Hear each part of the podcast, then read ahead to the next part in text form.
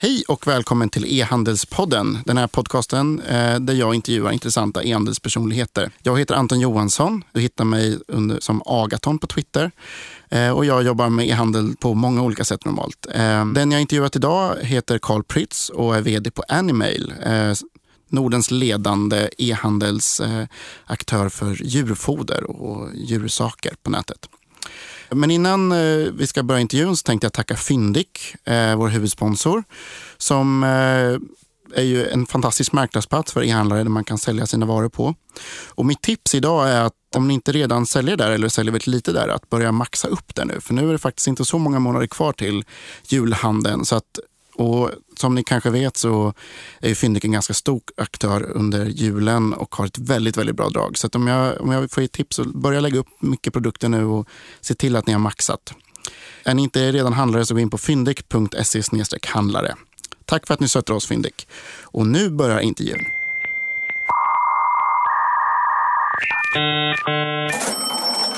Hej och välkommen till E-handelspodden, Carl Pritz. Tack så mycket. Det är jättekul att vara här. Eh, du är ju till vardags vd på Animail. Precis. Eh, men jag tänkte bara börja kort med vad, eh, berätta kort om dig själv, bara en snabb intro till dig själv. Snabbt. Eh, ja, jag är född och uppvuxen i Stockholm eh, med eh, två yngre systrar och två lärare till föräldrar.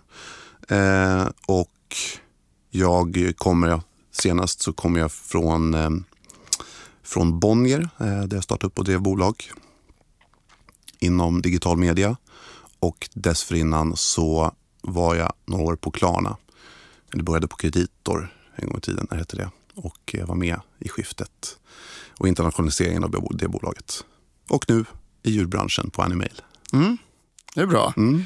Um, Nej, men jag såg här på din LinkedIn, här, du har varit på Sanox också. Börja, Exakt. Så du har, varit, du har hållit på med internet hela tiden, ja. lät som.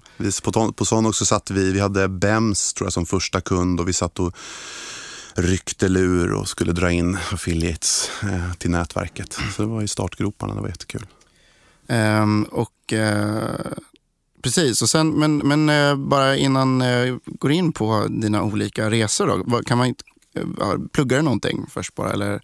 Eller hur kom du in i, i den här branschen så att säga? Eh, jag är civilekonom, mm. Eh, pluggar på Handels i Stockholm. Men eh, att jag tog mig in i den här branschen har nog varit mer en avvikelse från det plugget än tvärtom. Jag har fattat en del beslut jobbmässigt som människor från Handels har tyckt varit väldigt konstiga. Inte minst när jag började på Kreditor var det många som tyckte att det var ett väldigt skumt beslut. Men, men så också Sanox. Så att jag, och jag tror att det är för att jag jag eh, var inte så intresserad av att maxa alla tentor och ta mig till McKinsey. Eh, vilket gjorde att jag var tvungen att vara lite kreativ i, i mina val och det ledde faktiskt till, för mig, roligare grejer. Mm. Ja, men det är bra. Jag, jag, tror inte heller riktigt på maxa tentorna som den bästa vägen framåt. Alltid. Um, Men, men eh, om vi kommer då in på eh, Klarna då lite. Så här, hur, hur hittar du kreditor eller hur fick de tag på dig? Det, är ju, det, det var ganska tidigt där måste det ändå varit. Mm. Jag tror man var kanske 50 pers mm. på halva våning 6 eh, på Sankt Eriksgatan där bolaget satt då. Sebastian ringde mig, som grundade Klarna, ringde mig. Jag jobbade som konsult då inom marknadsföring och eh, hade Svenska Spel som kund och det var ett stort projekt som var sjukt intensivt. Jag jobbade nätter.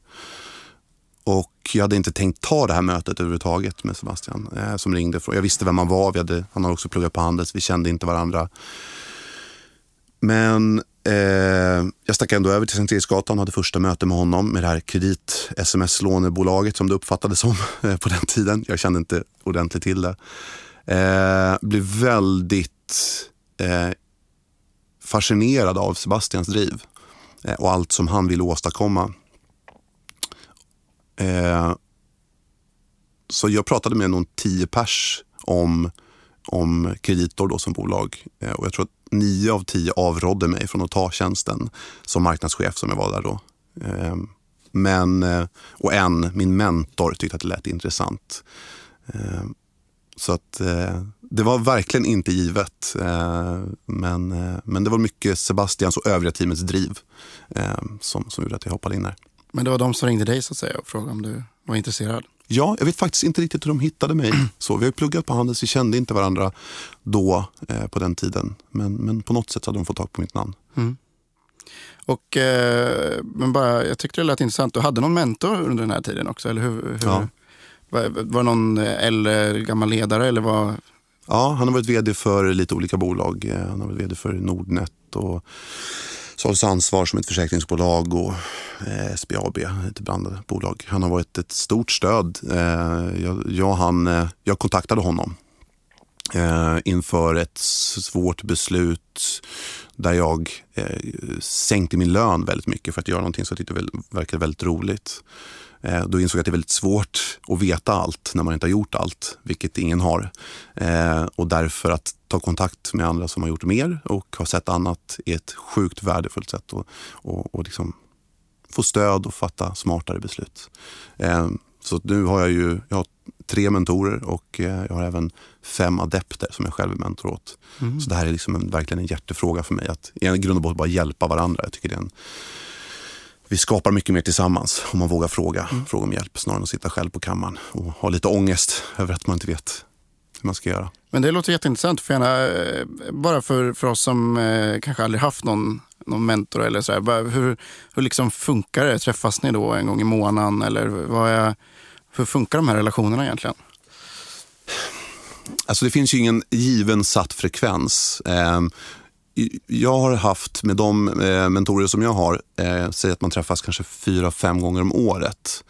Eh, jag tror det är ganska värdefullt att inte sätta för högt satta ambitioner i, i frekvens för risken då att det blir väldigt svårt att hänga med på förväntningarna. Så att man håller nere dem lite men att man, när man väl ses eh, så pratar man väldigt öppet om, om eh, alla möjliga utmaningar. För mig var det ju som tidigt blev chef frågor som första gången man säger upp någon eller när man ska rekrytera eller när man ska investera i bolag. Jag investerade bland annat i Kreditor då, eh, 2010 eh, och det var för mig ett väldigt stort privatekonomiskt beslut.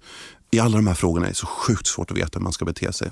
Eh, så att när man väl ses att prata öppet och, eh, och därför är det viktigt att man hittar någon som man har ett genuint förtroende för tror jag. Så att jag har två stycken mentorer som eh, båda har gjort varsin varsin resa eh, och sen har jag en, det är egentligen lite fånigt att kalla det för det, men en omvänd mentor. Eh, det är en tjej som pluggar på Handels idag som, som eh, hjälper mig att liksom inte bli närsynt.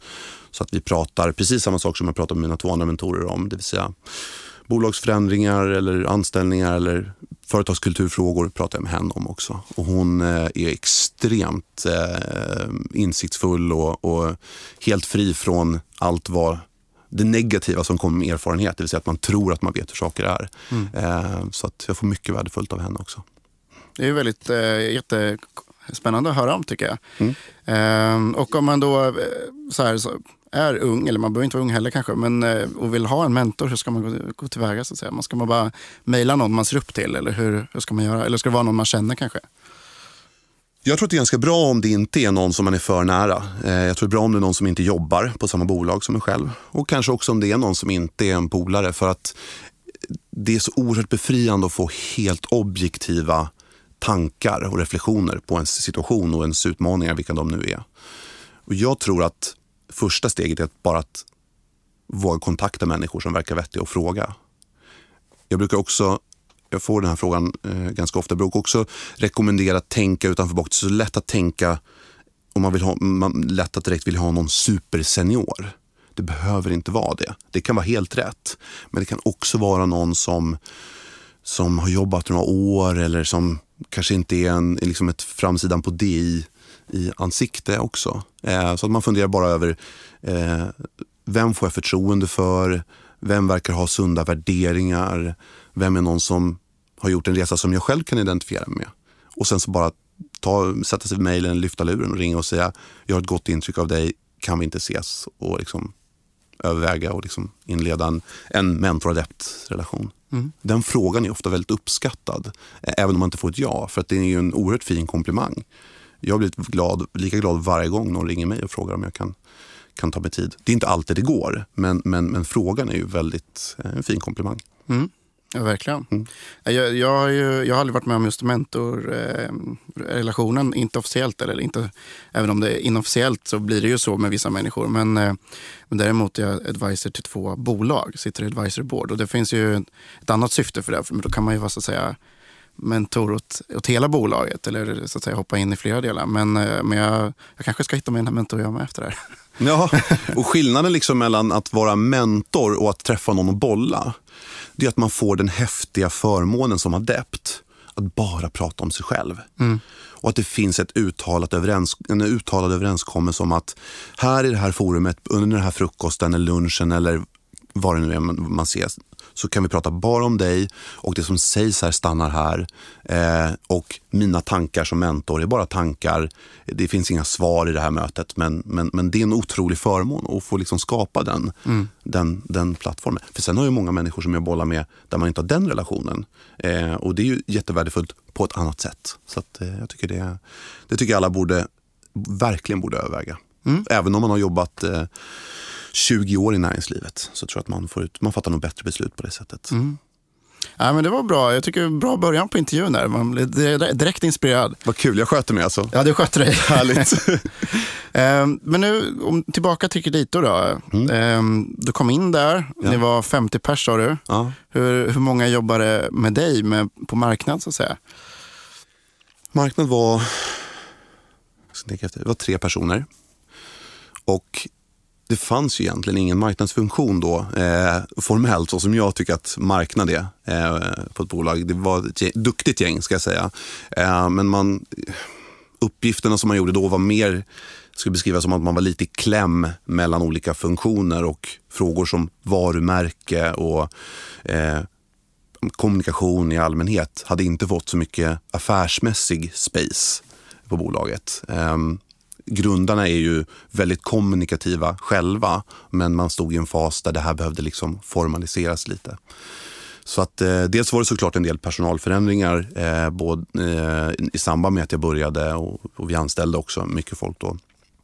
Men framförallt så behövde vi ju omdefiniera vad den här avdelningen skulle göra. Vi, jag var in, såklart inte inne för att kopiera papper utan att faktiskt eh, bygga Klarna som bolaget skulle bli då. Mm.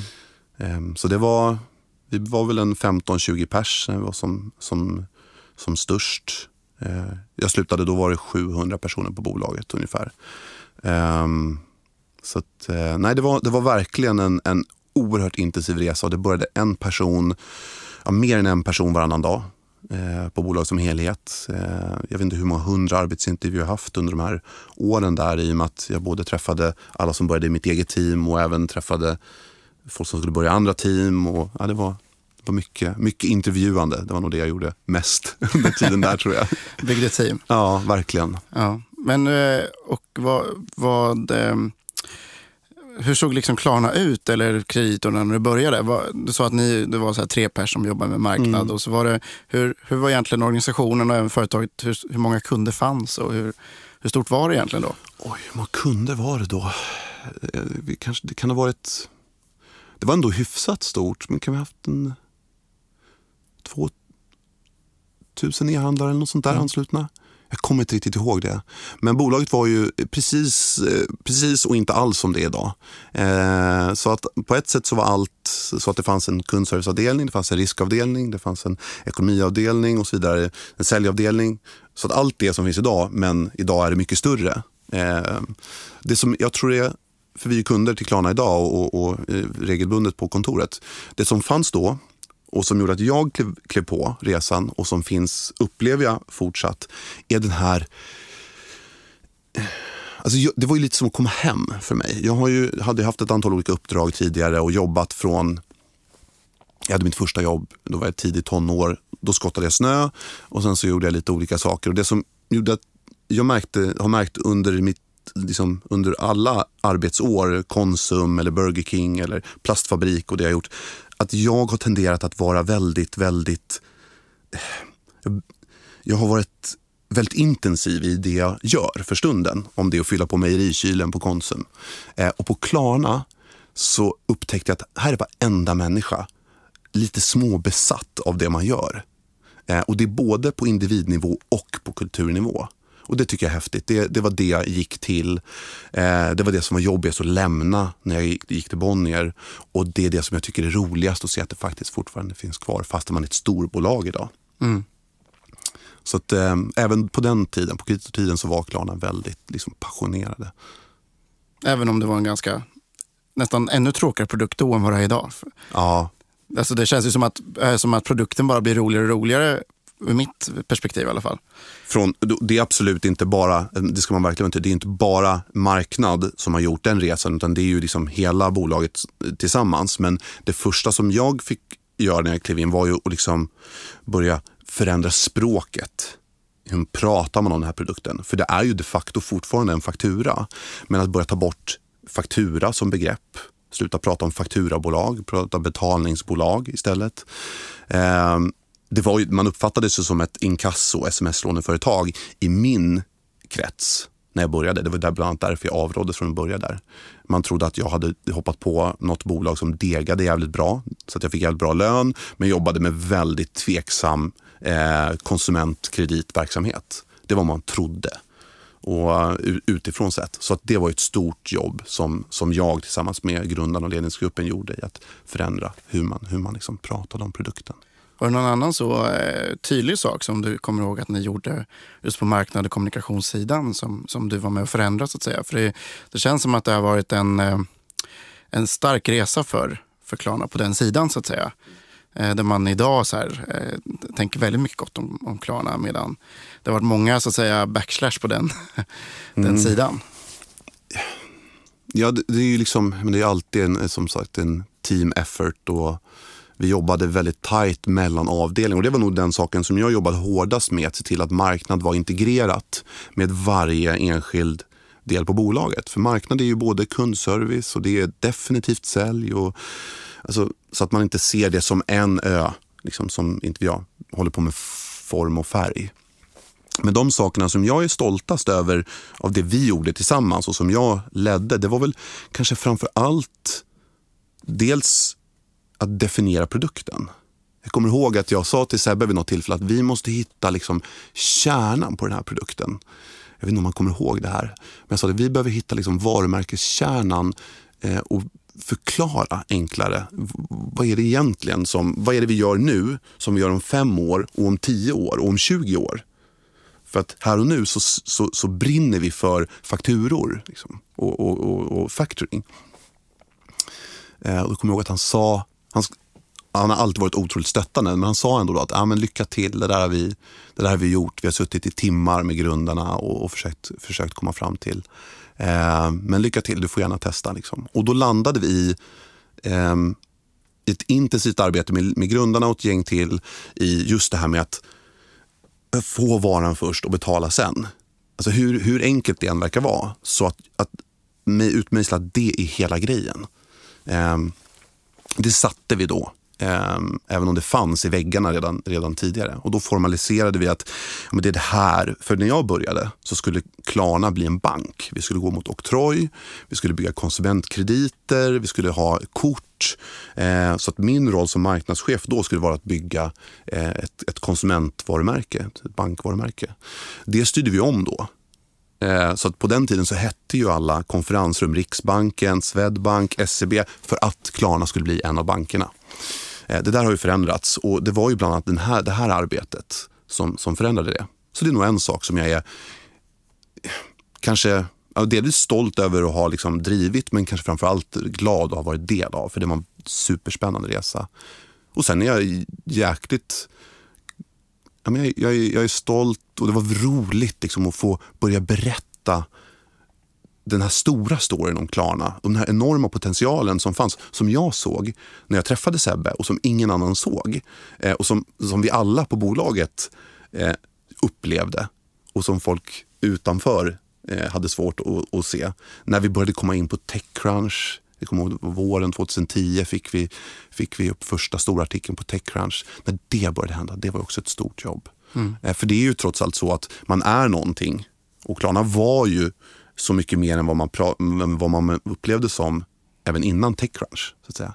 Men det gjorde att vi fick växla upp ännu mer på all potential och det var sjukt kul. Så att kärnan i produkten och hur eh, media började se på Klarna som ett techbolag och inte som ett fakturabolag. Mm. Det var nog det roligaste. Ja, det, vi pratade lite om det i min intervju med Sebastian. Att, att det, var, det var verkligen en så tydlig, ett tydligt skifte någon gång. Att, liksom, att det, till slut så, så blev det det här techbolaget som det kanske alltid varit men som ingen riktigt har uppfattat det som. Mm, som det alltid, verkligen alltid har varit. Ja, jättekul. Men det är också självklart ett eh, fokus från, från eh, grundarnas sida. Och så här också. Jag upplever att Sebastian också har gjort en personlig resa där. Att, att han, nu pratar han alltid produkt och förut pratade han mer, mer från ett säljhåll så att säga. Det är också en, en, eh, en personlig resa säkert som grundarna också har gjort i så att de blir bättre och bättre på produkt och tech och det är en av de sakerna som jag beundrar mest med eh, Sebastian, Niklas och Viktor. Eh, det är deras förmåga, och, men inte minst jag menar, Sebbe som vd, att hela tiden, varje dag återuppfinna sig själv. Eh, så att han har verkligen varit med och bidragit till min personliga utveckling genom att hela tiden visa att man, man behöver inte vara den personen man var igår, imorgon. Jag tycker att Sebbe alltid haft ett produktfokus, men han har definitivt bara på de, de åren som vi jobbade tillsammans eh, utvecklats hela tiden. Mm. Han, är ju ja, han är oerhört medveten om, om sig själv eh, och den medvetenheten tror jag gör att han har hängt med. För det är trots allt inte självklart att grunda ett bolag som blir tusen pers och fortfarande vara vd. Det är inte alla som klarar den resan. Nej, Nej verkligen inte. Det är en stor utmaning. Ja. Hur, eh, hur tog du dig då? Du jobbade med marknad och, sen, eh, och kommunikation då, och mm. olika bitar och sådär. Och sen hamnade du på Bonnier. Mm. Um, där du hade lite mer, um, eller där du gjorde vad då? Bara så kort så man förstod hur du tog dig vidare sen. Jag blev eh, kontaktad av styrelseordföranden i ett eh, bolag som hade till, en bolagsgrupp som hade till uppdrag å Bonniers vägnar att både öka de digitala intäkterna på alla deras sajter. DI, DN, eh, Expressen och så vidare. Eh, men också att effektivisera hur man eh, driftar och hostar de här sajterna. Jag hade under lång tid fascinerats över Bonniers oförmåga att utnyttja storleken på, på koncernen, på, på publishing-sidan. och saknat det här initiativet. Och helt plötsligt så blev jag kontaktad av en tillfällighet och slump med förslaget att starta upp ny verksamhet i den här bolagsgruppen. Då. Så kombinationen av att få driva någonting själv från ingenting, eh, för det fanns, den verksamheten fanns inte alls då, eh, i kombination med att det här var ett initiativ som jag faktiskt själv trodde på, eh, gjorde att jag fattade det väldigt kluvna beslutet att, att faktiskt eh, sluta på Klarna. Eh, det är rolig, en rolig detalj är ju att ingen tyckte att jag skulle börja. Och ingen tyckte att jag skulle sluta. Väldigt komiskt. Eh, så jag klev in där, startade upp eh, eh, en, en, ett bolag som jobbar med, med ett, ett annonsnätverk för, för, för Bonniers alla sajter, bland annat. Och även ett mobil, ett mobilmarknadsföringsinitiativ. Ett mobilnätverk. Eh, drev det. Sen bråkade vi, eller bråkade, det var mycket konflikter mellan syskonen mellan, mellan dotterbolagen. Eh, så det ledde till att vi stöpte om hela det initiativet. All verksamhet fanns kvar men sköts ut på de lokala bolagen och då hjälpte jag till med den förändringen som det innebar och släppte det där. Så då, då klev jag av. Eh, för då var det liksom inte längre min, min resa. Jag hade byggt upp det här. Det finns kvar idag. Eh, idag I nuläget eh, är det precis återskapat som ett, som ett eget bolag. Mm. Eh, och där man nu tar det vidare åt det hållet som vi började. Ja, men det är som alla mediebolag, man ska centralisera och sen ska man ut i organisationen. Så ska Exakt. man centralisera och så går det fram och tillbaka. Yes, och i decentralisering kände jag att nu, är jag, nu får någon annan ta det vidare. Jag vill inte in i det stöket. Och i samband med det så hörde Verdane av sig om Animail. Ja, precis. Berätta hur du kom in på som vd på Animail. Hur, hur blir man rekryterad till en sån, till en sån tjänst? Ja, hur gör man? Eh, jag träffade Staffan som sitter i styrelsen. Han är, representant från Verdane eh, och sitter i styrelsen för Animail. Eh, för nu är det nog fem år sedan eller något. Då hade de ett litet mjukvarubolag där de sökte en marknadsorienterad eh, styrelseledamot. Det här var på min tid på Klarna tror jag och vi hade en lunch bara om det. Och det var inte rätt, det var vi överens om bägge två. Men vi, vi hade uppskattat det mötet och höll en dialog därifrån. Animail behövde, hade man identifierat då från Verdains sida, en, en ny ledning eh, för att kunna göra den resan som vår bransch, hänga med på den resan som vår bransch står inför, eh, som precis har börjat. Och det var en slump. Jag, jag eh, avvecklade mig själv från Bonnier. Eh, de fick nys om det. De behövde någon eh, som hade erfarenhet av och liksom tillväxtorganisationer. Ehm, jag tror att de, jag gissar att de litade på mig eh, och hade hört att jag hade gjort några grejer bra. Eh, så de av sig och frågade om jag ville ta uppdraget. Jag sa nej först. Eh, jag var mitt i nedläggningen av Bonnier. Jag var inte mogen att fatta det beslutet då. Jag hade inte tänkt mig att jobba med djurfoder. Eh, så jag sa bara nej spontant och sa det här är liksom inte, det är inte nu vi fattar det här beslutet. De hörde av sig igen eh, några månader senare och då eh, tog vi diskussionen vidare. Jag kollade igenom bolaget eh, var, och tyckte att branschen var fruktansvärt spännande.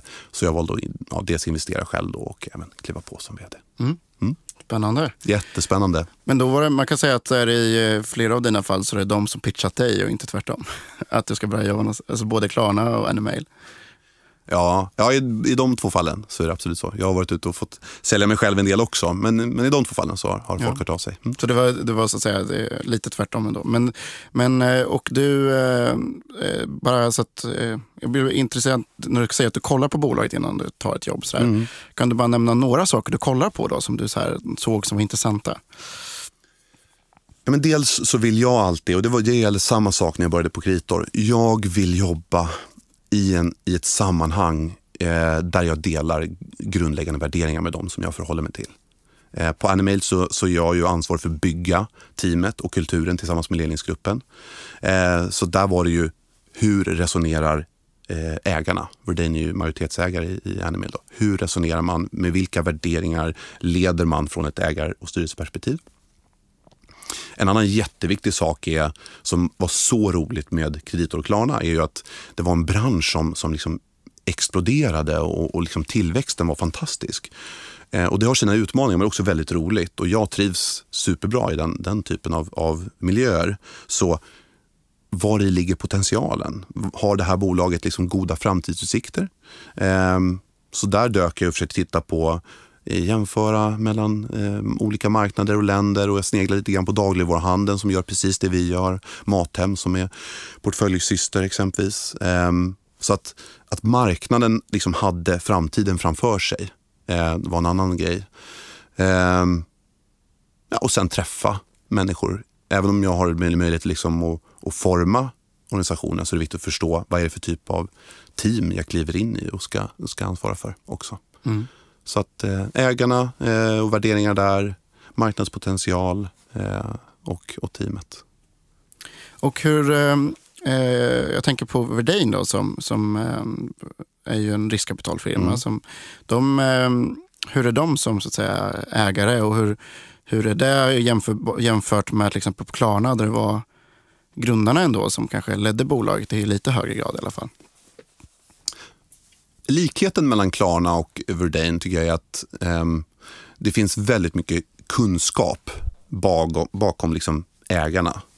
Eh, på Klarna var det dels eh, grundarna och de kan ju såklart en jäkla massa om, om produkten, men även Sequoia som var inne och även Öresund på den tiden. Eh, de var, var relativt sett större, så de engagerade och liksom skapade sig en förståelse för verksamheten. Men framför allt grundarna såklart. Verdane gör samma sak. De, de är de är oerhört kompetenta och förstår e-handelns eh, dynamik och, och, och, och utmaningar och, och, möjligheter.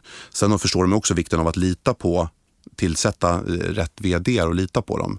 Men de har en, en, en, väldigt god kunskap och är superbra bollplank för mig som vd. Så att, så att, eh, men sen så är skillnaden att, att jobba med grundare. Jag var ju dessutom då, jag rapporterade till Sebbe som vd, där var jag inte ytterst ansvarig. Eh, så att, eh, jag tror att man, jag blir nog lite, mer, eh, lite mindre detaljstyrd eh, som vd för Animail än som marknadschef på Klarna. Men, men eh, ja, det var en, egentligen väldigt lika. Sebbe gav mig extremt fria tyglar och göra det jag eh, trodde på. Och, ja, det var, på många sätt är de väldigt lika, mm. får jag säga. Ehm, och berätta om bolaget, vad är det ni gör och Eh, kort liksom. Mm. kort. Ja. Oh, det, det är en Din utmaning pitch för mig. Superkort. Nej, men vi, det vi framför allt gör, det är att vi, ja, vi är en ljudbutik på nätet om vi börjar där. Men det vi gör, det är att vi kör hem tunga grejer hela vägen till dörren. Det, det är det stora värdet och det som många som fortfarande handlar i fysisk butik inte har förstått. Och som djurägare så släpar du 15 kilo säckar med foder eh, från butiken, antingen eh, via på bussar eller till bilen. Eh, vi har ett logistikflöde som gör att när du kommer hem efter jobbet så står grejerna framför din eh, tröskel. Eh, så det är en grej och det absolut viktigaste. Sen har vi, jobbar vi stenhårt på produktkunskap. Eh, vi har ju inte bara foder utan vi har andra grejer också. Men det här handlar ju om, om familjemedlemmars hälsa och lycka, får man komma ihåg.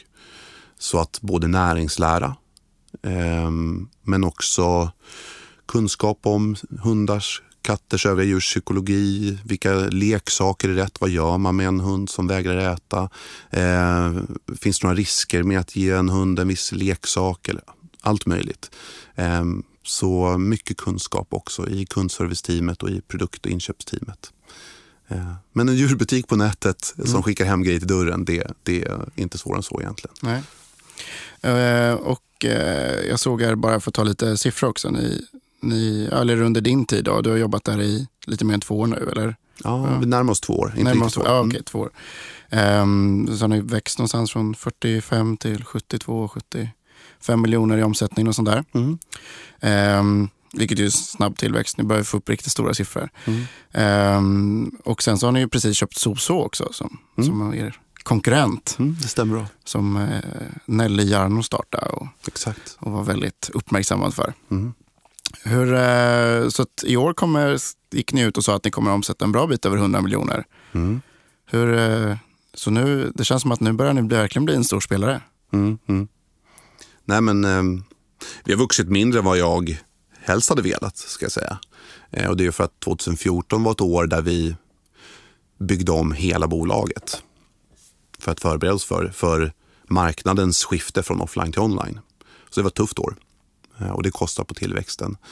Men, ehm, nej, men vi har jobbat eh, jäkligt hårt och har varit eh, tårar och, och svett. Och, och, men, eh, och i grund och botten så handlar det om att människor har börjat förstå även i den här vertikalen hur knäppt det är att springa till liksom en sofakandel eh, som ligger jättelångt bort. I vissa fall ska jag säga är det, är det, förstår jag det helt. Det är det jag tror att e-handel och fysisk butik kan leva sida vid sida. Men, men eh, människor förstår värdet av att få hem grejerna. Mm. Eh, och det är det som driver vår tillväxt.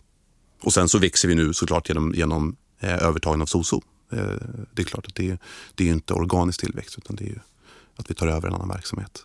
Ja, det är ju också ett sätt att växa. Nu tänkte jag pausa intervjun lite och tacka vår mittsponsor som är Contentor.se. Contentor är ju det här fantastiska översättnings och eh, contentbolaget som hjälper till med att skriva texter och blogga, skriva produkttexter och översätta till massor av olika språk.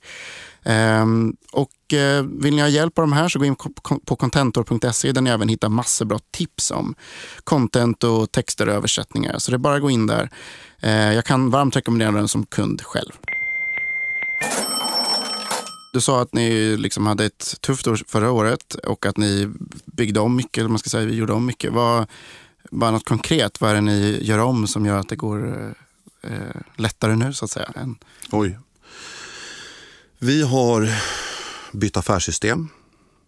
Vi har byggt om hela lagret. Vi har bytt, ja, vi har, vi har 34 anställda nu tror jag. Jag tror att 26 är nya. Ja, jag är ju ny vd, ny ledningsgrupp.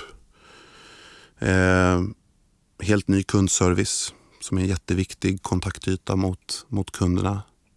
Ehm, det finns ju såklart kärnan i bolagets position som etta. Även innan upp, övertaget av Soso så var vi ju etta. Det är ju en tydlig, liksom ett tydligt fantastiskt arv. Men där vi står idag går inte att jämföra med där vi var för ett år sedan. Det är, det är ett annat bolag. Spännande. Mm. Eh, vad, vad kommer ni göra med Soso nu då? Kommer det vara, fortsätta vara flera varumärken eller hur, hur, hur kommer ni göra? Sajterna kommer få leva vidare. Ehm, vi kommer fortsätta låta kunderna handla från den, den sajten som man är van vid att handla ifrån. Sen är det ju, det är ett beslut som vi måste fatta varje dag. Ehm, det kostar mer att driva fler sajter. Det finns uppenbara fördelar med att ha en. Men eh, det beslutet är nog viktigt att ja, men utvärdera dag för dag. Mm. Eh, snart sitta och säga idag hur vi ska göra om ett halvår, eller ett år eller fem år. Men ni har väl även eh, alltså flera varumärken redan innan också? Nej.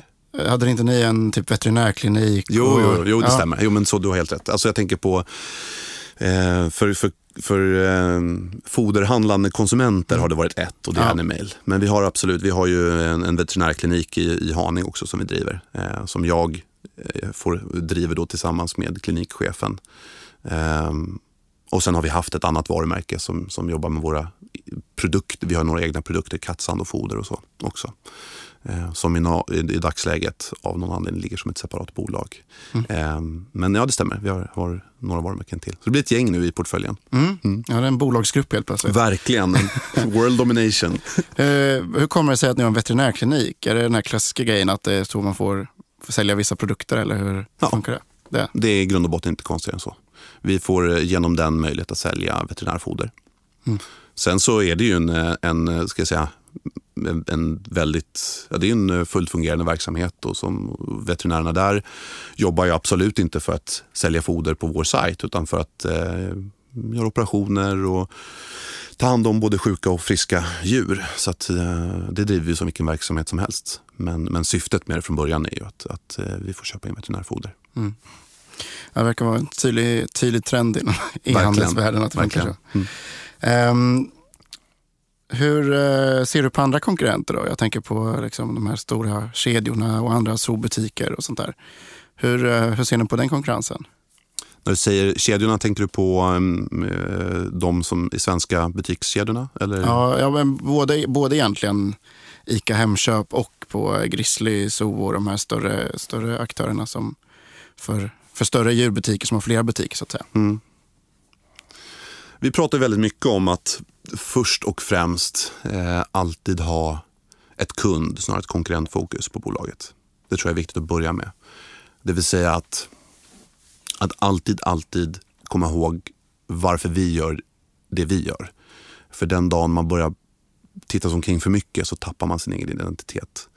Däremot så är det också väldigt viktigt att vara ödmjuk. Vi är störst på nätet, men vi måste vara extremt ödmjuka för eh, allt som händer. Både, som du nämner, dagligvaruhandeln, eh, Sofakhandeln då, eh, där finns det ett antal aktörer som nu har konsoliderats under EQT som, som, som ägare. Eh, och även framförallt internationella aktörer. Vi har ett tyst bolag som heter Soplus som är en, en prispressare och ett stort bolag. Eh, väldigt stort vi, har, eh, vi pratar väldigt, det gläder mig, alla pratar väldigt respektfullt om, om, om konkurrenter på bolaget. Eh, men min största, de jag tittar på mest, det är väl, det är väl tyskarna. Mm. För det är e-handel? Det är ren e-handel. Ja. Eh, jag tror att vi kommer tjäna mycket på att butikskedjorna har sina utmaningar som butikskedjor har. Vi är renodlade e-handlare och kan bli bäst på det. Mm, det jag vill se till är att vi har en, en stark position för eh, när priskonkurrensen ökar. För det kommer den göra förr eller mm. senare. Mm. Och då att se till att man inte bara kränger andras varor till, ett, till lägsta pris utan att man faktiskt tillför någonting som återförsäljare. Men eh, internationellt då? Är ni bara i Sverige idag eller? Norden. Norden ni säljer till hela Norden? Sverige är störst, Norge tvåa, Finland och sen Danmark. Och det kommer ni behålla ett tag som fokus eller hur ser planerna ut? ja, som det ser ut idag så är, så är eh, det gott nog fokus. Och Norge är en superfin marknad där vi växer jättemycket. Så att... Hur stor eh, är marknaden då för djurfoder och djurfoder, eller djurbutiker och även med fokus på online? Då, är det... Um, det beror lite på hur man räknar, men nu ska jag snabbt i huvudet bara. Den ligger någonstans i storleksordningen, um, säg en eh, 70, vad är det, 70 15, eh, mellan 15 och 17 miljarder. Men sen så är hälften av det är ju dagligvaruhandel ungefär. Eh, fördelat på, på de nordiska länderna. Och, eh, online är ju bara någon procent. Mm av det här får man komma ihåg. Det är där eh, potentialen som ni ser finns. Ja. Så att det, det, det, här är ett skifte som inte riktigt skett i den här vertikalen än. Ja. Hela det här caset eh, rent potentialmässigt bygger på att framförallt Sverige och Norge är fullständigt eh, outvecklade marknader. Eh, där vi nu är etta på, på, på bägge marknaderna och den underliggande tillväxten knappt har börjat. Jag trodde, om jag ska vara helt ärlig, att den skulle tagit mer fart redan. Men man tenderar ju överlag att tro att ett skifte ska ske tidigare än vad det sker, men underskattar hur snabbt det sker när det väl sker. Så snarare än en, än en rät kurva, liksom en linjär kurva uppåt, så blir det ofta en S-kurva. Så det dröjer, men sen så kickar det. Och det här har vi sett i bland annat Finland. Gick det på bara tre år gick man från 2 till dryga 10 procents eh, andel av totalmarknaden som är online. Då. Så Finland är mer moget eh, och så även Danmark. Eh, Det är lite speciellt för i andra vertikaler brukar det vara tvärtom. Mm. Och det gör det ännu mer spännande. Varför är Sverige, där vi är så framåt på e-handel, i den här branschen så efter? Ja, det är så, spännande. det, så det är jättekul att befinna sig där. Finns det, jag tänker på, um, du pratar mycket om att logistiken på något sätt är på något sätt en stor del av ert erbjudande. Sådär. Är det, har det varit ett problem här att man inte är van vid hemleverans här helt enkelt? Ja, absolut. Det, det är liksom den mognadsfasen som kanske är lika viktig som att man inte vill köpa, eller som att man vill köpa djurfoder så att säga. Överlag så är vår, vårt uppdrag det är att få folk att testa. En gång och, man får den upplevelse som vi vill ge. Eh, för ett år sedan så var det kanske inte riktigt så. Då fick man en, den upplevelsen som vi ville ge plus ytterligare två veckors leveranstid. Så det var rejäla förseningar när vi byggde om lagret tyvärr. Men, men eh, folk, eh, det är en utbildnings... Vi, vi måste utbilda folk. Förklara hur den här upplevelsen faktiskt ser ut. För det ingen vill gå och hämta ut 30 kilo kattsand på postutlämningsstället som man tror att man behöver göra. Men om man däremot fattar, helst genom en upplevelse, hur smidigt det är. Sen har vi dem kvar. Liksom. Nej, men det känns som en utbildningsfråga med hemleverans generellt. Att, att så här, eh, posten och de andra stora har liksom utbildat folk att man ska gå till ICA och Hemköp för att hämta sina paket. Eh, medan det känns som att det är, då tar man ju bort så här 80 procent av potentialen i nästan all e-handel. Att slippa gå iväg. Alltså man måste ju vända på logistiken. Istället för att man åker till butiken så, får man, så åker butiken till en själv så att säga. Ehm, men funkar det även, jag tänkte på en annan relaterad grej, funkar det lika bra på så här små djur där maten inte är 15 kilo utan kanske 5 kilo? Är det, är det ett, eh, ser ni att det är svårare att sälja in ert erbjudande till dem? Eller är det liksom, funkar det både smådjur och st stora djur så att säga lika bra? Alltså, vi har ju både chihuahuor och grand danois i, i kundkretsen eh, så att säga. Det är klart att om du har fyra stycken eh, Eh, grand danois så kommer du få ännu mer ut av att få grejerna hem. Men det är så tydligt att vi, vi lever i en intensiv tillvaro där vi vill hinna med en jäkla massa på en dag. Vi ska göra karriär och ha barn och eh, liksom vänner och allt möjligt. Och att allt som underlättar eh, uppskattar vi. Och en chihuahuaägare uppskattar hemleveranserna och att vi ställer framför dörren. Du behöver inte vara hemma och signa någonting. Eh, de uppskattar lika mycket som Grand Danois-ägarna. Även om de är ännu extra, eh, lite, ännu lite mer gladare. Mm. Mm. Och eh, hur löser ni logistiken då? Hur, får ni, hur gör ni hemleveranserna så att säga? Vi har utvecklat en lina tillsammans eh, med Postnord i Sverige. Ehm, Så att det, den lösningen som vi kör eh, lanserade vi tillsammans med Postnord. Ehm, Så det är Postnord och DPD eh, tillsammans som i grund och botten så skriver vi på eh, en, en stor fullmakt till posten att det är okej att ställa grejerna utan att någon kvitterar så att säga, rent juridiskt så att de inte har någon ansvar för det. Eh, så de kör ut till bilar, eh, i fjordar i, i, i Nordnorge eh, likväl som i Stockholm. Eh, tar sig in med portkod och ställer grejerna framför dörren. Men det är Postnord som gör det. Och Bring ska jag säga. Eh, men i Sverige är det Postnord. Det är hemleverans utan kvittens kan man kalla någon, Exakt. så. Liksom. Vi har med kvittens också för det händer att du köper dyrare grejer som, som du inte vill ska stå framför dörren och din granne snor det. Men för en, liksom, svartmarknaden för veterinärfoder är ganska begränsad. så att, så att, eh, vi har nästan noll problem med bedrägerier. Mm. Är det här en, ett problem också rent för att få, att få ekonomi i det? Är det logistiken ett stort problem med att kostnaderna är fortfarande för höga? Eller hur har ni liksom... Det är ingen hemlighet. Jag menar, man kan ju bara titta. Nu var ju förra året var ju väldigt speciellt eftersom det var ju ett turnaround-år. Eh, logistiken är skitdyr. Det är den verkligen. Och, eh, vi har gjort en stor resa sen vi byggde om laget och sett eh, en, en, stora framsteg på effektivitetssidan. Tack vare att vi jobbar smartare. Vi har ett jäkligt, vi har eget lager, ett toppengäng som har slitit som fan rent ut sagt.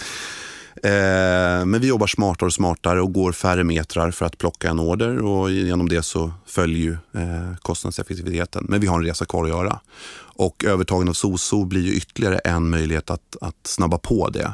För att genom att vara större så kan vi utnyttja de volymerna och få stor, storskalsfördelar. Mm. Så det är ju det vi sitter med just nu efter att vi gick ut med, med affären. Så planerar vi flytten här till hösten. Spännande. Mm. Eh, och eh, annars då logistikmässigt, ni har eget lager. Ja. Eh, vad, skickar ni allting till hela Norden från Sverige då? Eller hur? Ja, vi har ett, ett lager utanför Södertälje i Nykvarn mm. som går till hela Sverige, Norge, Finland och Danmark. Och det funkar bra med tillräckligt snabb leveranstid och sådana saker? Ja, alltså det är inte... Eh, leveranstiderna handlar inte om att vi... Vi löser inte dem genom att skapa fler distributionscenter. Eh, utan det handlar om att se till att vi blir ännu stabilare i vår egen lagerdrift och att vi samarbetar tajt med våra speditörer för att se till att vi verkligen håller de löften som vi har gett. För det är ofta det som man ser, precis som i alla andra branscher, att det är sviket löfte som är problemet snarare än en exakt leveranstid. Du vill som kund veta vad du har att förhålla dig till. Säger vi två dagar, så vill du inte ha tre. Säger vi fyra dagar så är det okej, okay, liksom. men då ska det vara fyra dagar som gäller. Det har vi haft utmaning med förra året när vi byggde om. Det ska jag inte sticka under stol med. Och nu däremot så ser vi att det funkar. Och sen in då i detalj så fort det inte funkar. Eh, på ett postnummer, liksom, på den nivån. In och, och, och liksom hantera. För det är ju brevbärare i princip som, som påverkar kundupplevelsen. Mm.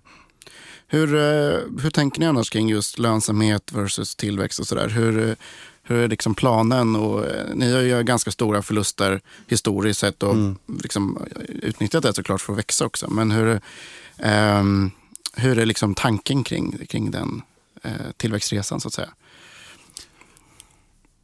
På Bonnier så hade vi en intensiv diskussion.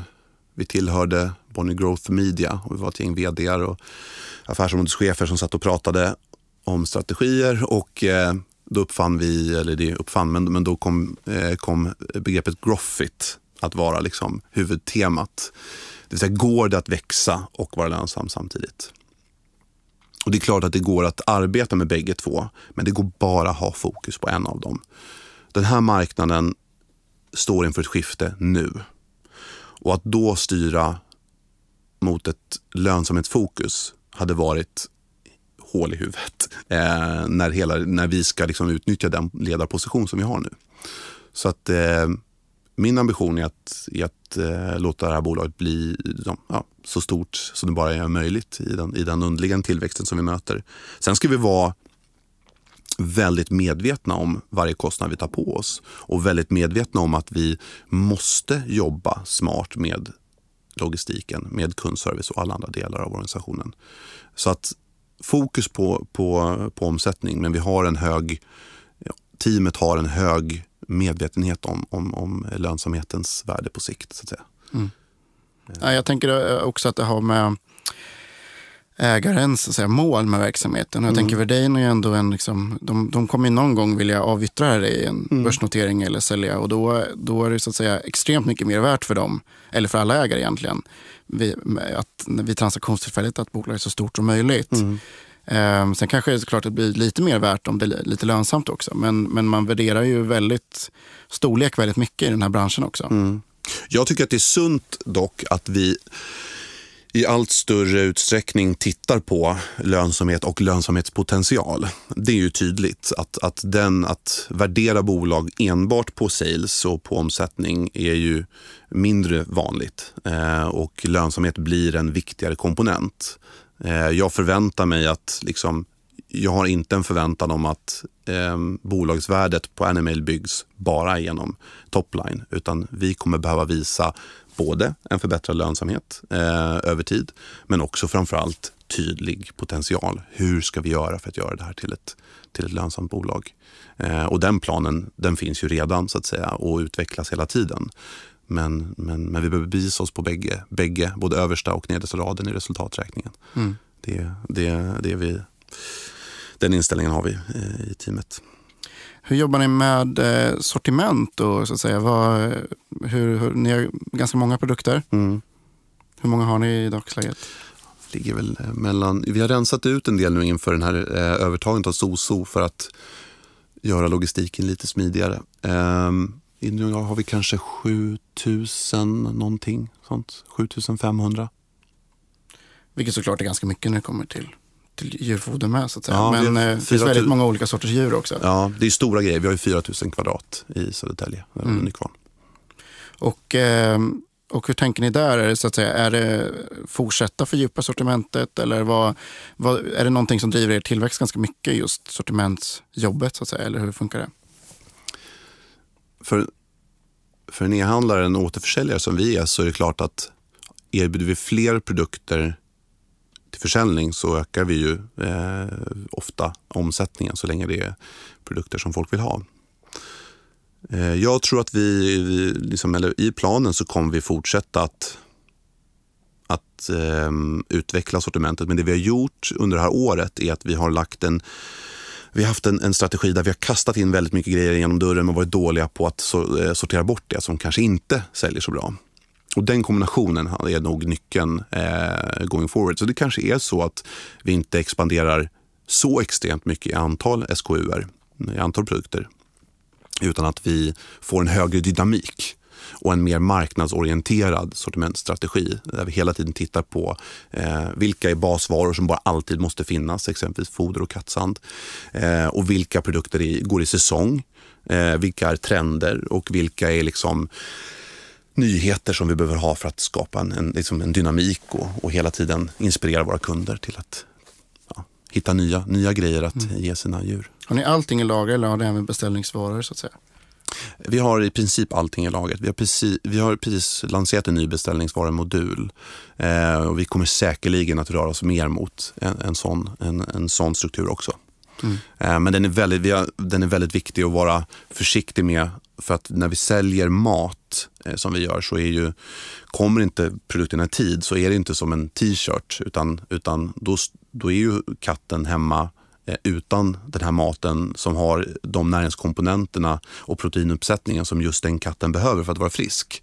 Att ge ett annat foder då eh, kan vara väldigt skadligt så att vi måste verkligen eh, jobba ansvarsfullt med just att hålla våra kundlöften. Jag tänker också att det har med att göra att, eh, nu kanske inte det är så stort problem med torrfoder och så, men det är ju även en färskhets komponent. Att ni, ni kan inte ha kvar dem i eh, lagret hur länge som helst heller så att säga. Jätteviktigt. Det där, det där är, alltså man tror att det är, torrfoder är, ja det, på många sätt är det lätt att hantera. Men, men eh, både vi och eh, våra husdjursägare som handlar hos oss är ju måna om att ha så hög färskhet som möjligt eftersom grejerna är bättre. Det är trots allt mat vi pratar om. Så att vi jobbar jättehårt med det. Alltså, ni måste göra mer liknande utmaningar i Mathem, där, även de kanske ännu mer, då, mm. men, än vad andra e-handlare har. Absolut, kanske, Absolut jätteviktigt. Ehm, samtidigt som man kanske inte, det kanske inte kommer nya, som det kanske är på komplett, nya tv-modeller varje varje tre månader heller, utan Nej. folk äter samma mat i flera år. så att säga. Nej, vi har ett förhållandevis stabilt sortiment över tid skulle jag säga. Um, så vad, vad handlar folk om, om man bara tar några exempel? Vad är storsäljare så att säga? Ja, det är ett, en del fodersäckar. Um, det är kattsand, hundbajspåsar, uh, godis till hund och katt. Uh, vi har ju även andra, andra djursorter, men hund och katt är de största djursorterna. Um, så normalorder är väl en fodersäck, en hundbajspåse, uh, något godis, uh, kanske en leksak. Mm. Spännande. Mm, jättekul. Hur, eh, hur marknadsför ni er då? Är det, är det något, gör ni något smart där? Eller berätta bara kort hur, hur ni tänker kring marknadsföring. Det är ändå den bakgrunden också. Mm, precis. Eh, det är ju eh, en annan Kalle som är marknadschef som, som ansvarar för det helt. Men vi jobbar jättemycket med att få folk att testa, som jag sa. Det är för oss kärnan. Eh, vår marknadsföring är själva produktupplevelsen. Eh, att få hem grejerna, ja, rätt grejer i rätt tid liksom hela vägen till dörren. Och gärna att vi överträffar genom allt ifrån kundservice eller ja, vad det nu kan vara. Att leverera lite snabbare än vad vi har sagt att vi har gjort första gången. Det tror jag är en av de viktigaste grejerna. Eh, vi har inte en relation förrän vi har levererat den första gången och även gång två bekräftat upplevelsen. Då har vi en kund, inte första gången. Vi, eh, vi jobbar med det vanliga för det första, men sen så försöker vi vara ganska Eh, fördelen med, med, med husdjursägare är att de är relativt lätta att få tag på. Så vi har jobbat med DR, skickat hem till alla valpar när de är nyfödda. Det finns sådana listor som är officiella. Eh, så att eh, så fort folk skaffar valpar så skickar vi ut ett litet, eh, en, en litet ett fysiskt kuvert med en, en bild på just den rasen eh, som valp och namnet på, på valpen och en liten present då så att man får just eh, ja, lite pengar att handla för eh, och testa. Och kan vi få in en, en, en, hund eller en katt i början av, av livet så har vi en väldigt värdefull kund kontra eh, senare mm. Det låter smart. Ja, det är ett, bara ett exempel. Men har ni sen även prenumerationer så att säga? Eller hur? Mm. Vi har precis byggt det. Ehm, ehm, dels har Soso det ehm, eh, sen tidigare, eh, så där finns den ju.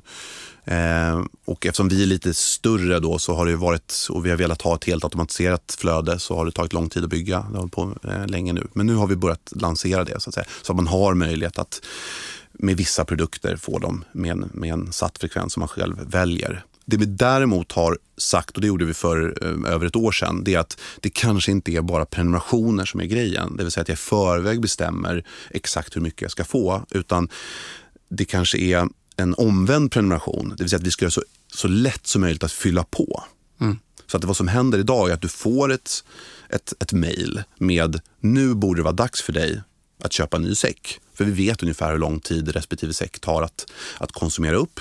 Och Då får man en länk och så klickar man på den och då hamnar man i checkout eh, färdigfylld med produkter och din mail. Och liksom, så att det är bara att klicka en gång till eh, och sen så har du gjort köpet. Så att du är två klick bort från att fylla på bara. Mm. Eh, och det där har funkat bra också. Det, så att, för att risken att ha en prenumeration är att du sitter liksom med, med en säck hemma, du drar till landet, du måste handla en där. Eh, sen kommer en säck till hem och, då, och de tar mycket plats och, och bor du litet så är det där jäkligt struligt. Så, att, så att vi har försökt att bygga bägge eh, funktionerna för att eh, anpassa oss efter kunderna så mycket som möjligt. Mm.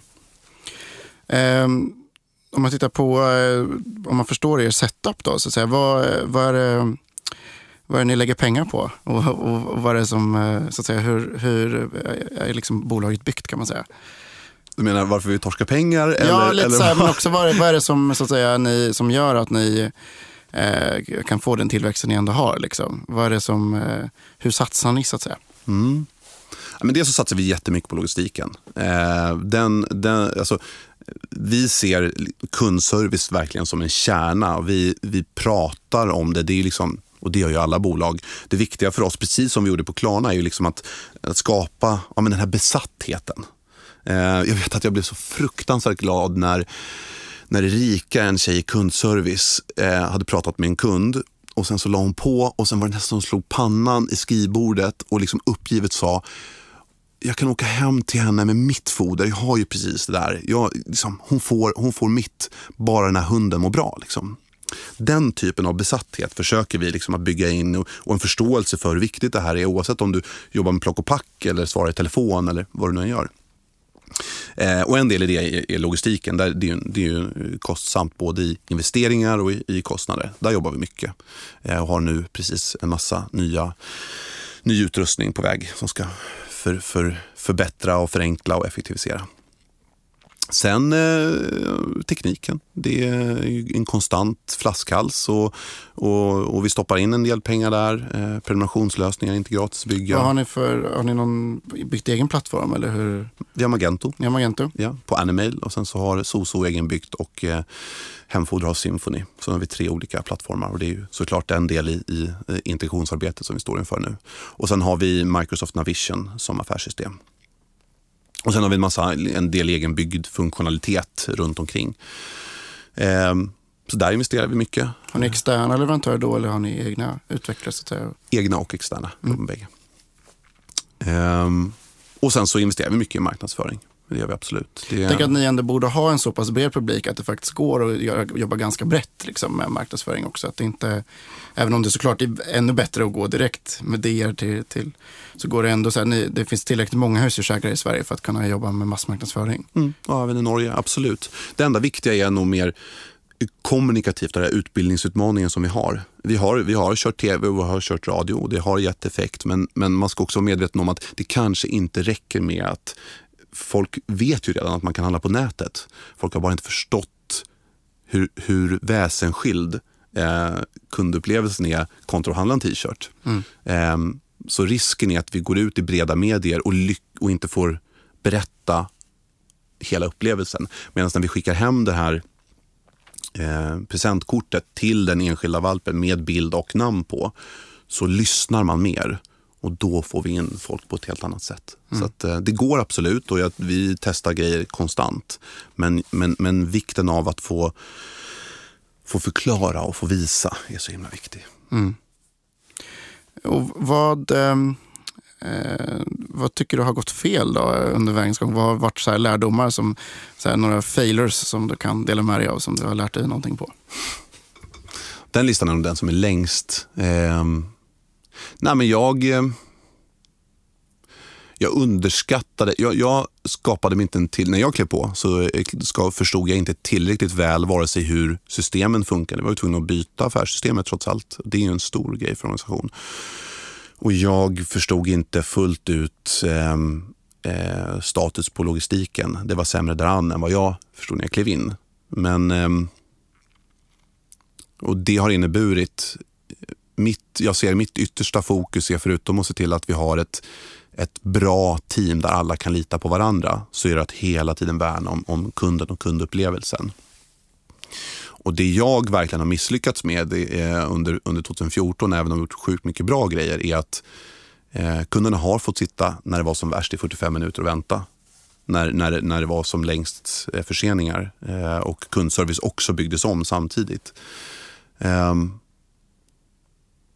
så, så att tidigare ha identifierat eh, behoven av att bygga om lagret, eh, det var nog Eh, laget är vår kärna och hjärta och, och eh, där eh, var det riktigt stökigt ett tag faktiskt.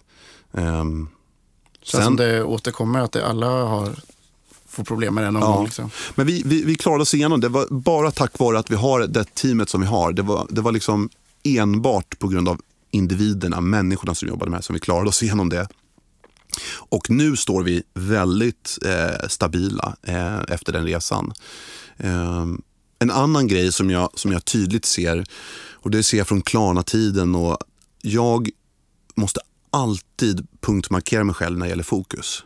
Jag vill göra allt samtidigt. Och, och liksom insikten att skapa ett fåtal, tre saker, som max fyra som organisationen fokuserar på och inte göra någonting annat. Det är en sån här återkommande lärdom. Eh, vi fokuserar på ett land, vi fokuserar på Ja, vi har fyra mål eh, just nu i organisationen som vi jobbar efter. Tre huvudmål och ett, ett, eh, ett, eh, eh, ytterligare ett mål utöver det. Det är de vi jobbar med, bara. Eh, det är, det är nog det vanligaste misstaget som, som jag själv har gjort, eh, både nu och historiskt och som, som vi som ledningsgrupp gör. Eh, och också det som jag, vi har gjort eh, på Klarna så borde vi fokuserat på Tyskland mycket tidigare exempelvis. Eh, vi jobbade med alldeles för många länder parallellt eh, när Tyskland är en så himla stor marknad. Mm. Så och så vad, eh, vad är succéreceptet då ändå? För ni, du och ni har gjort väldigt mycket bra grejer. Vad är, vad är så att säga succéreceptet du kan dela med dig av så alla andra kan lära sig av? För mig handlar, handlar det bara om det handlar bara om eh, företagskultur för mig. Jag har, eh, det handlar om vilka individer du plockar in, att veta vilken typ av människor du faktiskt vill ha på den här arbetsplatsen och kunna förklara det. För både för organisationen internt och för de som kommer på en intervju och för, för andra personer. Vad är det här för bolag? Eh, vad är det viktigaste här?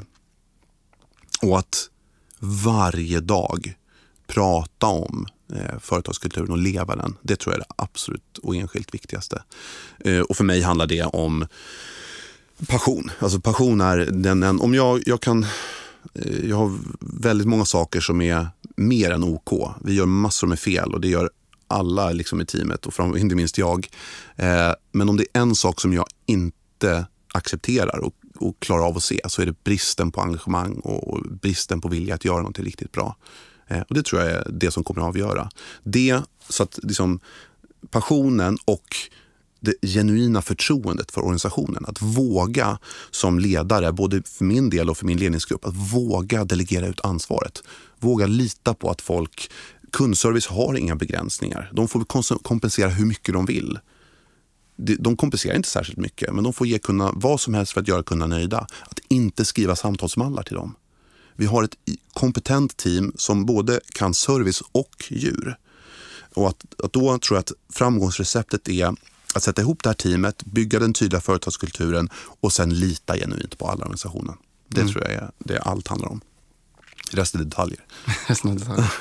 Eh, och eh, som en relaterad fråga då. Eh, vad är dina tips till, jag tänker du är en typ av entreprenör också, även om du liksom kanske inte startat mm. bolaget mm. från början. Då. Men, men jag tänker någonting som du representerar är ju också att du är ju en eh, ledare mm. in, inom den här världen. Så att säga. Har du några tips till andra ledare för att göra som de kan ta till sig och för att bli bättre ledare?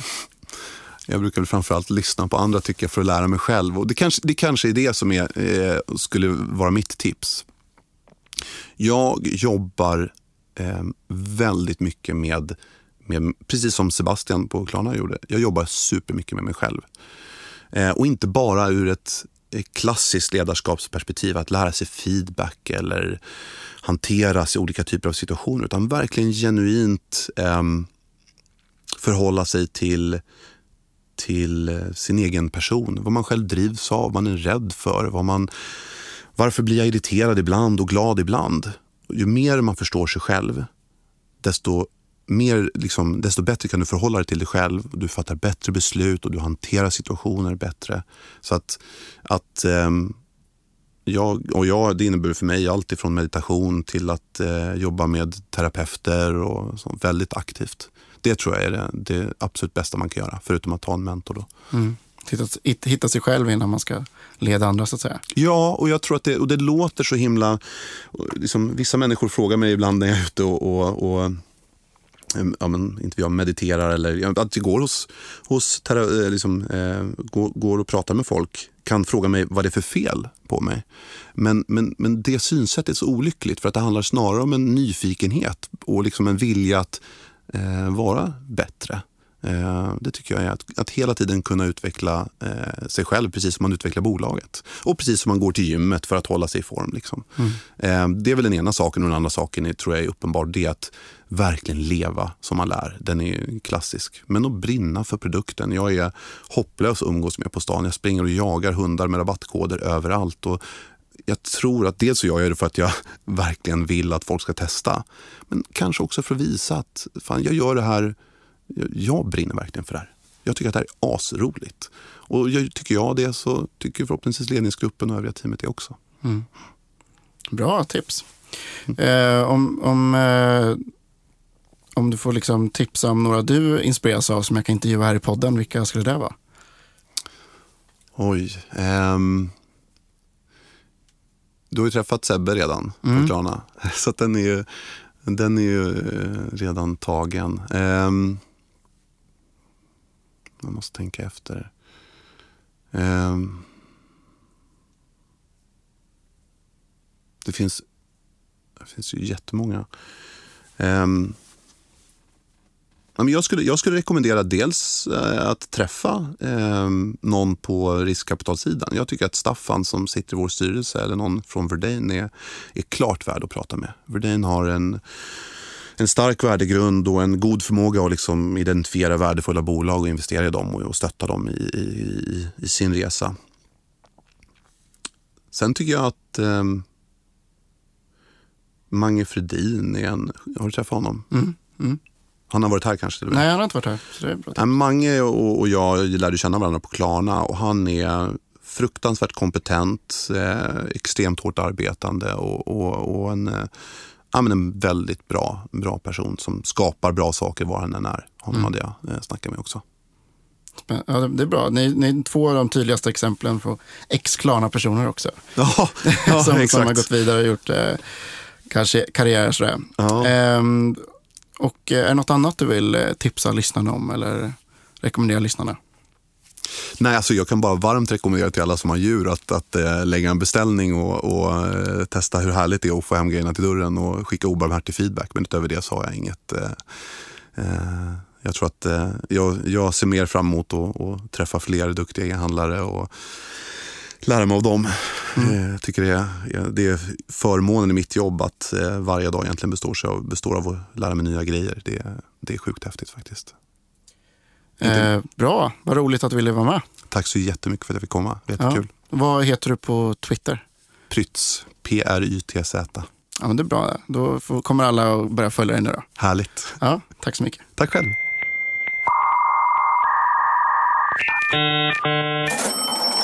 Tack för att ni har lyssnat på e-handelspodden. Jag skulle också vilja passa på att eh, ge ett stort cred till Aper som hjälpt mig spela in, till Contentor som är mitt sponsor och såklart vår huvudsponsor Fyndik som eh, hjälper alla er handlare där ute att sälja mycket, mycket mer. Och Eh, de växer väldigt snabbt så se till att vara med nu på deras resa och väx med dem som många andra handlare gör.